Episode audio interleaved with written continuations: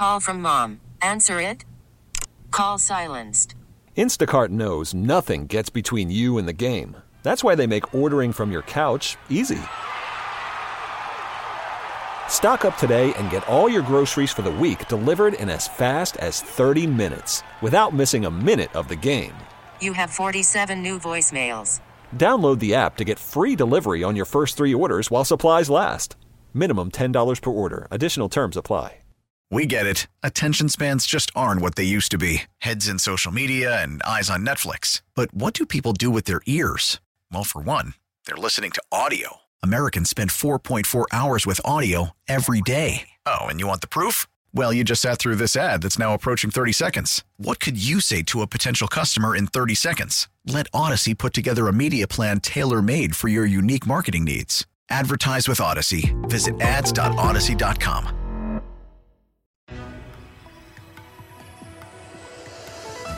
This is The Rusk Report, a program that takes an inside look at Western New York with news, features, and special guests.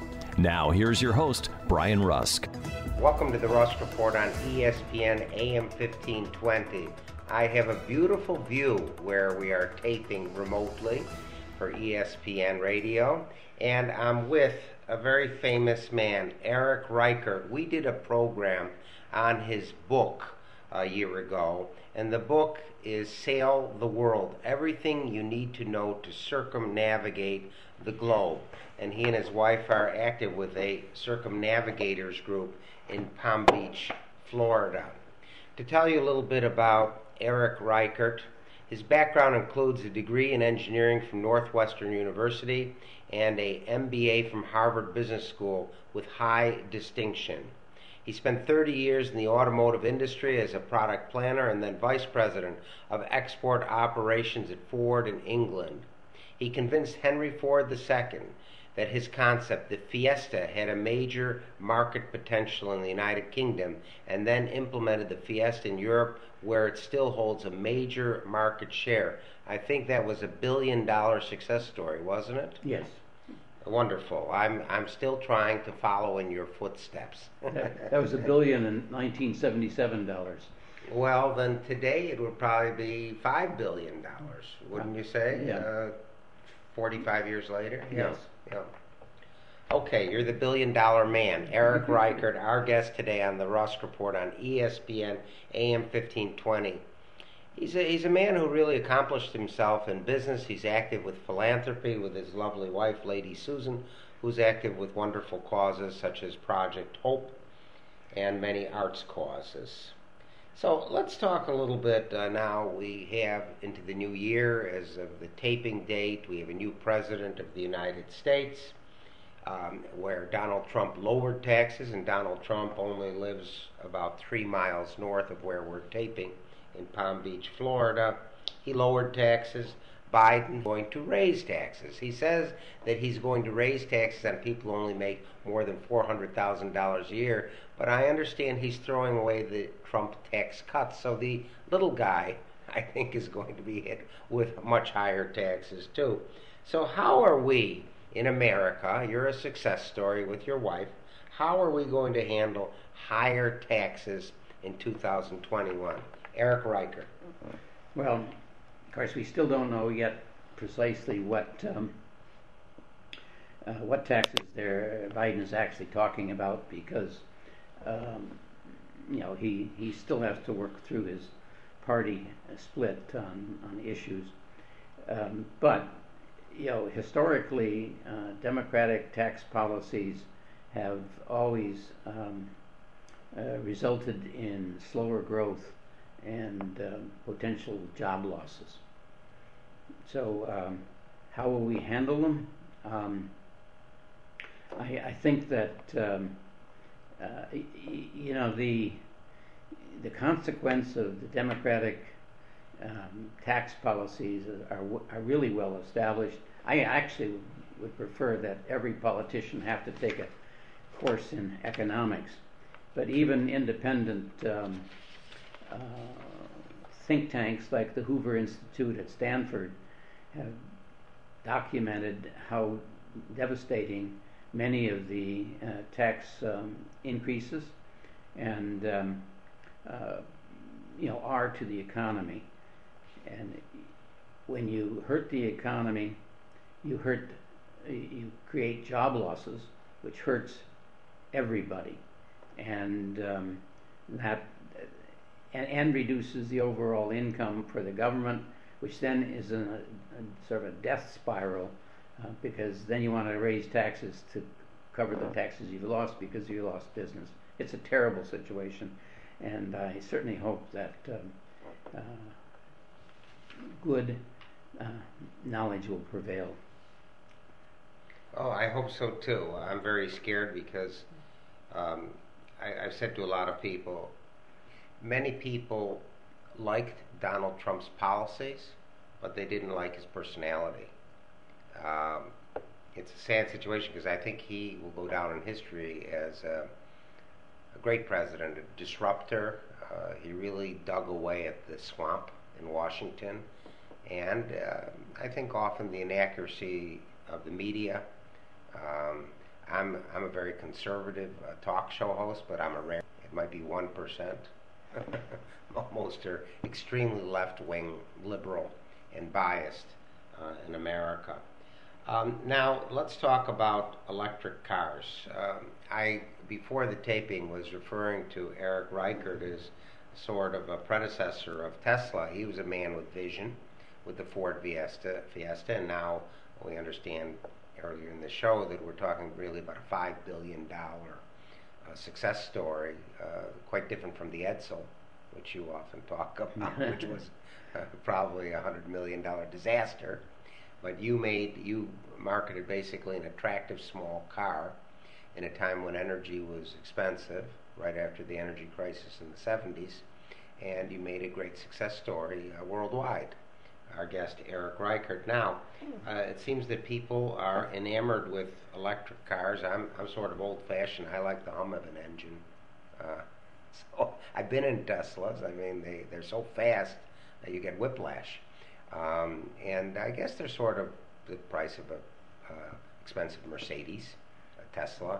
But I'm sort of old-fashioned. But now we have electric cars, and it seems that there's a drive uh, by a lot of these energy folks to have all cars electric. And I saw in the newspaper before this taping that there was a police car in one of the major cities that was all electric. So uh, where where do you see the all-electric cars? Are we going to see more and more of this? Are we going to see them take over the automotive industry? Uh, how do you see it? Erick Reickert. Well, uh, in Europe, um, uh, the Europeans have really... Um, Uh, set the pace because they've declared for legal purposes that um, all cars uh, should be electric by twenty thirty, which is only ten years away, and in the scope of things that's um, that's a very, very short time for changing infrastructure. Mm-hmm. In, in, in the United States, electric cars today are generally uh, under two percent of the new market. Um, which is not very um, uh, impressive, uh, but I'm, I believe that electric cars will definitely be increasing at a rapid race, rate in the next five to ten years. Um, but by the way, I uh, I don't call electric cars are sometimes called zero emission or um, n- n- no emission. Uh, I, I prefer to call them remote emission. Because um, you have to generate the electricity to charge the vehicles somewhere. And by the way, I, you know, in all of these discussions um, of and people with zeal for electric cars, uh, don't mention the uh, need to increase the power generation capability, the transmission lines, the local distribution network of electricity, um, the need to, you know, have power delivered to practically every parking space, um, and uh, this will dramatically change um, a lot of our infrastructure. Um, however, you know, many of the cars uh, coming out recently have ranges of three hundred to four hundred miles, which um, means that um, if you're driving around town, um, there's no worry about, you know, lack of charge. Um, most people don't drive more than three or four hundred miles a day uh, around a city. Um, so it's only an issue if you're going to travel cross country.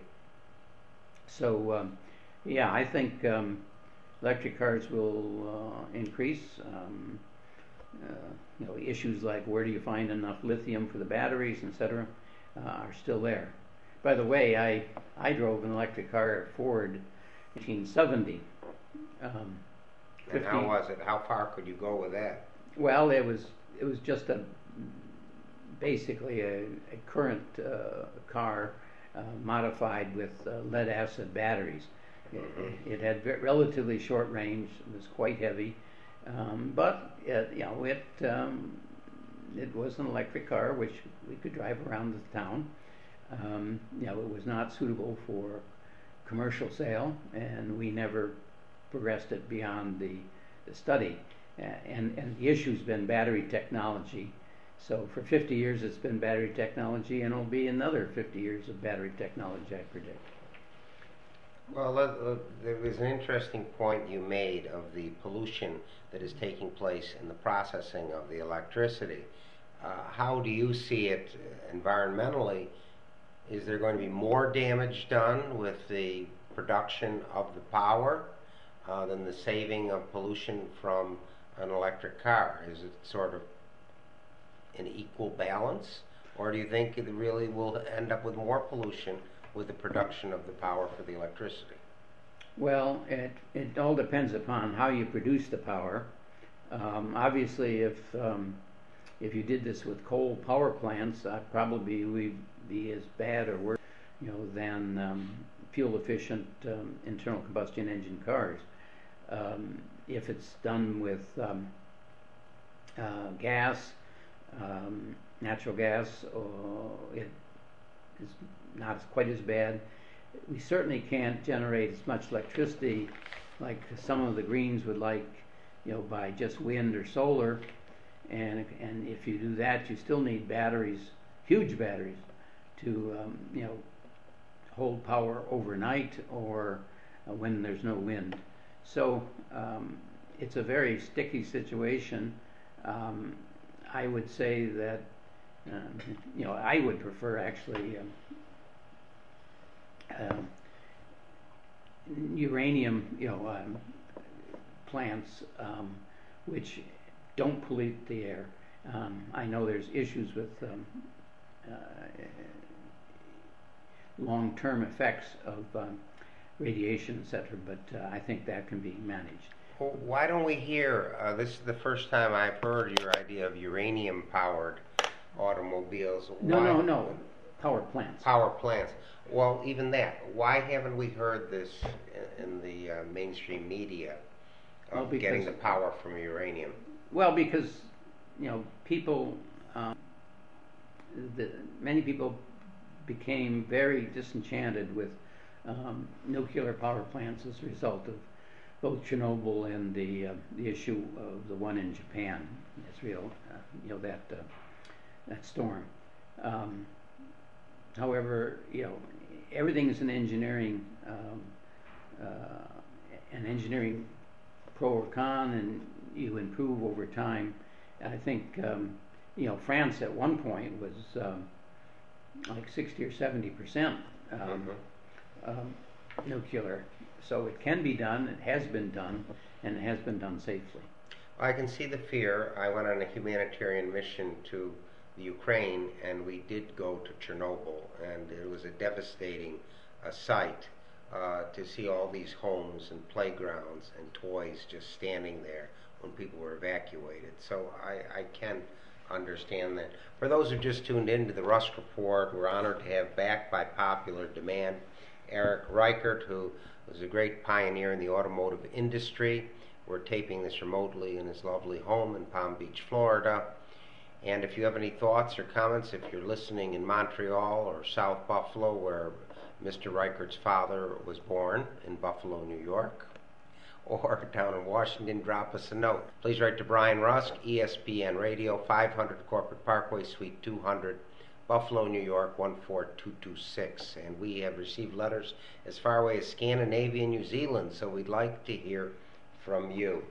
A little plug here. Western New Yorkers love their traditions, and the Am-Pol Eagle has been writing about Polish-American traditions and events for over fifty years. That's at the hometown of your father, Eric, the Am-Pol Eagle.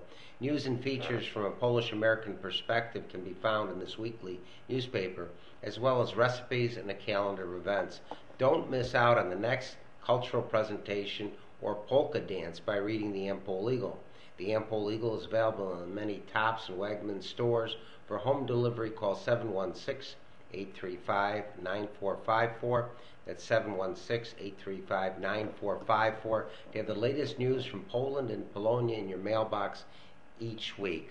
A little bit more information about Erick Reickert. Uh, he convinced Henry Ford the second that his concept, the Ford Fiesta, had a major mar- market potential in the United Kingdom, and then implemented the Fiesta in Europe, where it still holds a major market share.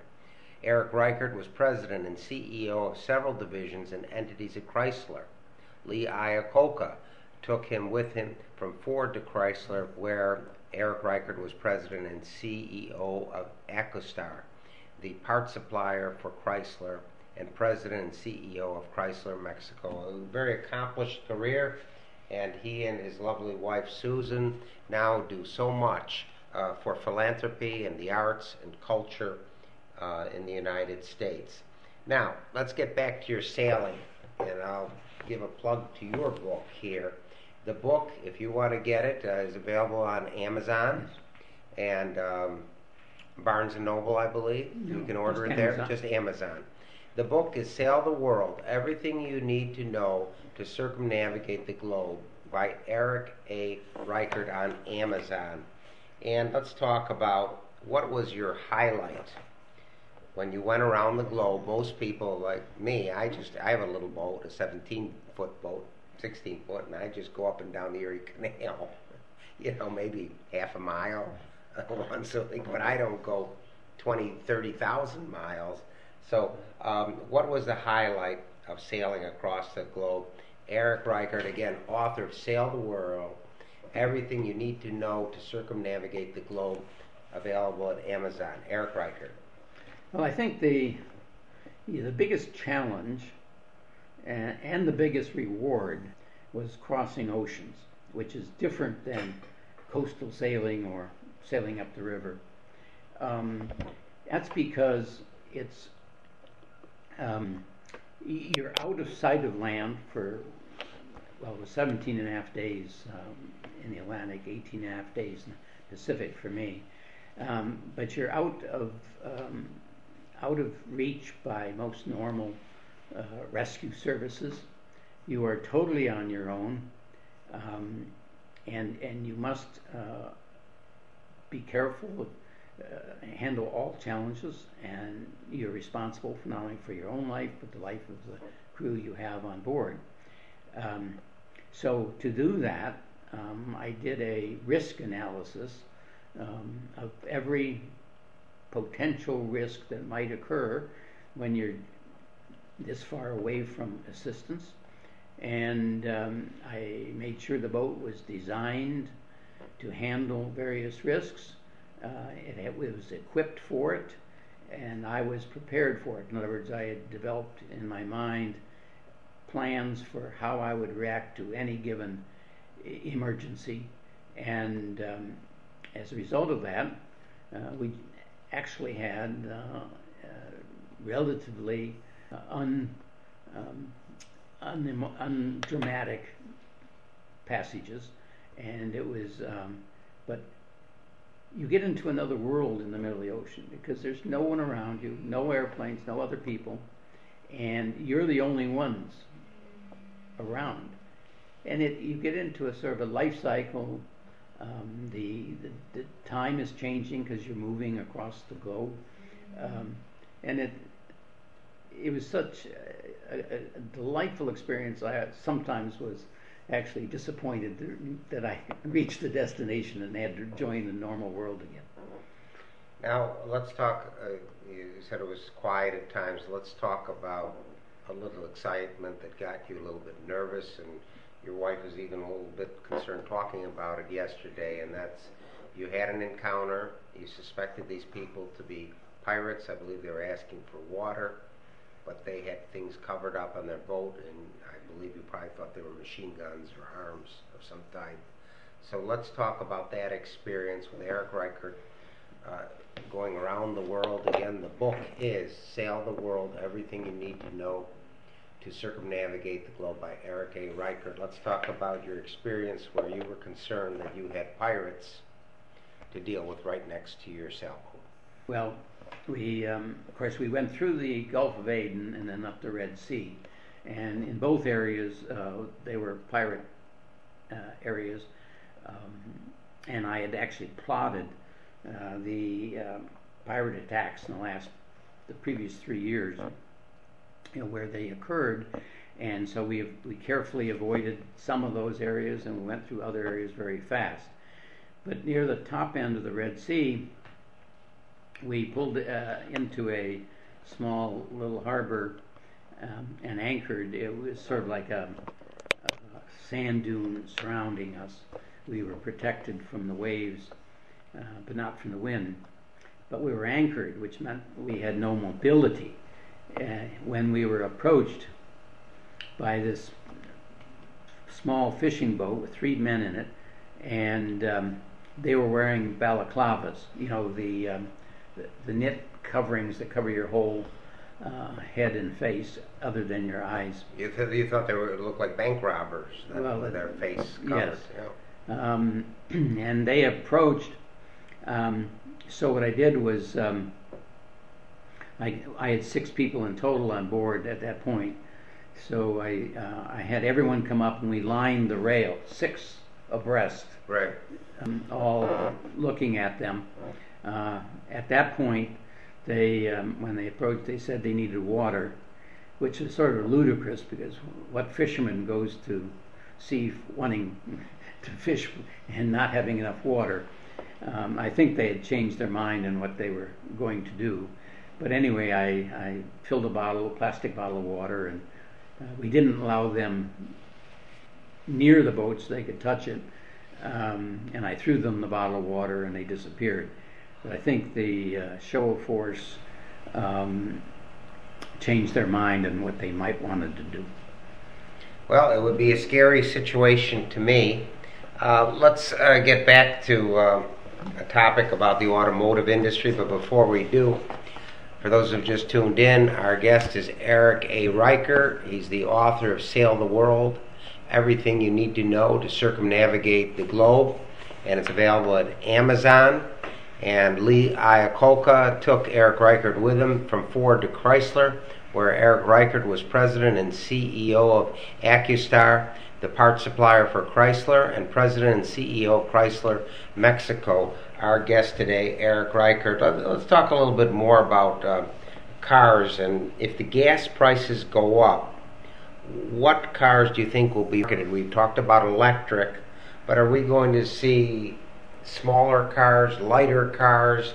Uh, what is the future going to hold if gas prices right now uh, in Palm Beach, Florida, and New York State, it's around two dollars and twenty cents a gallon. Let's say it goes up to three dollars and twenty cents a gallon. What type of cars do you think are going to be promoted? Well, um, right now, you know, sport utility vehicles or crossover vehicles um, are the norm, and even Rolls Royce and Bentley make them. Um, mm-hmm. Right. Um, I, I that. Clearly indicates that um, at the current level of um, gasoline, um, that uh, people look to having large space and, and the flexibility of the sport utility. Um, you know, historically, um, way back in the sixties and seventies, um, the space configuration of the vehicle was in station wagons. Um, then it was superseded by uh, minivans, right? And now the uh, sport utilities are. I think that um, what that proves is that in America, at least, um, people expect and like large uh, volume vehicles. Now, if the gas prices go up, I, I don't know if two to three dollars will have much impact, but um, uh, if you went to four dollars or so, yes, people. But the problem is that nearly all of the car manufacturers have retooled their production lines, and and they could not react to a very quick change. Now, with electric cars, so as a consequence, I think electric cars would be one of the um, first responses. And by the way, if electric cars started to take, you know, huge volumes um, of the market, then the demand for gasoline would decrease, which would then put pressure on the price. In other words, the price for gasoline might be decreasing, because if if in ten years sixty, seventy, eighty percent of the vehicles are electric, the demand for gasoline is going to go down dramatically, and that whole infrastructure is going to be struggling. Uh, so I think there's sort of a counterbalance to a um, an unlimited rise in gasoline prices. I'm sorry we have to bring the Rusk Report to a close. I'd like to thank those who called regarding our recent guest, Richard Earl, grandson of the uh, great uh, General Motors designer Harley Earl, Michael Blehash, leader of the Polish-American community in Philadelphia, and Native American leader J C Seneca. Thank you for your calls. We've learned a great deal from a great pioneer in the automotive industry, Erick Reickert. Again, his book of his Sailing Around the World is available at Amazon. Sail the World, Everything You Need to Know to Circumnavigate the Globe, by our guest, Erick Reickert. And uh, thank you to Kevin Carr, Director of Production, for the last fifteen years. Thank you for enlightening us once again, Erick A. Reickert. Have a great week. You've been listening to The Rusk Report, a program that takes an inside look at the Western New York community with news, features, and special guests. If you have any comments or suggestions, please write to Brian Rusk, five hundred Corporate Parkway, Suite two hundred, Amherst, New York, one four two two six.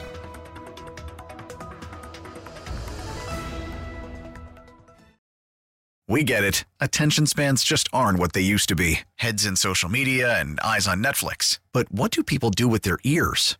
Well, for one, they're listening to audio. Americans spend four point four hours with audio every day. Oh, and you want the proof? Well, you just sat through this ad that's now approaching thirty seconds. What could you say to a potential customer in thirty seconds? Let Audacy put together a media plan tailor-made for your unique marketing needs. Advertise with Audacy. Visit ads dot audacy dot com.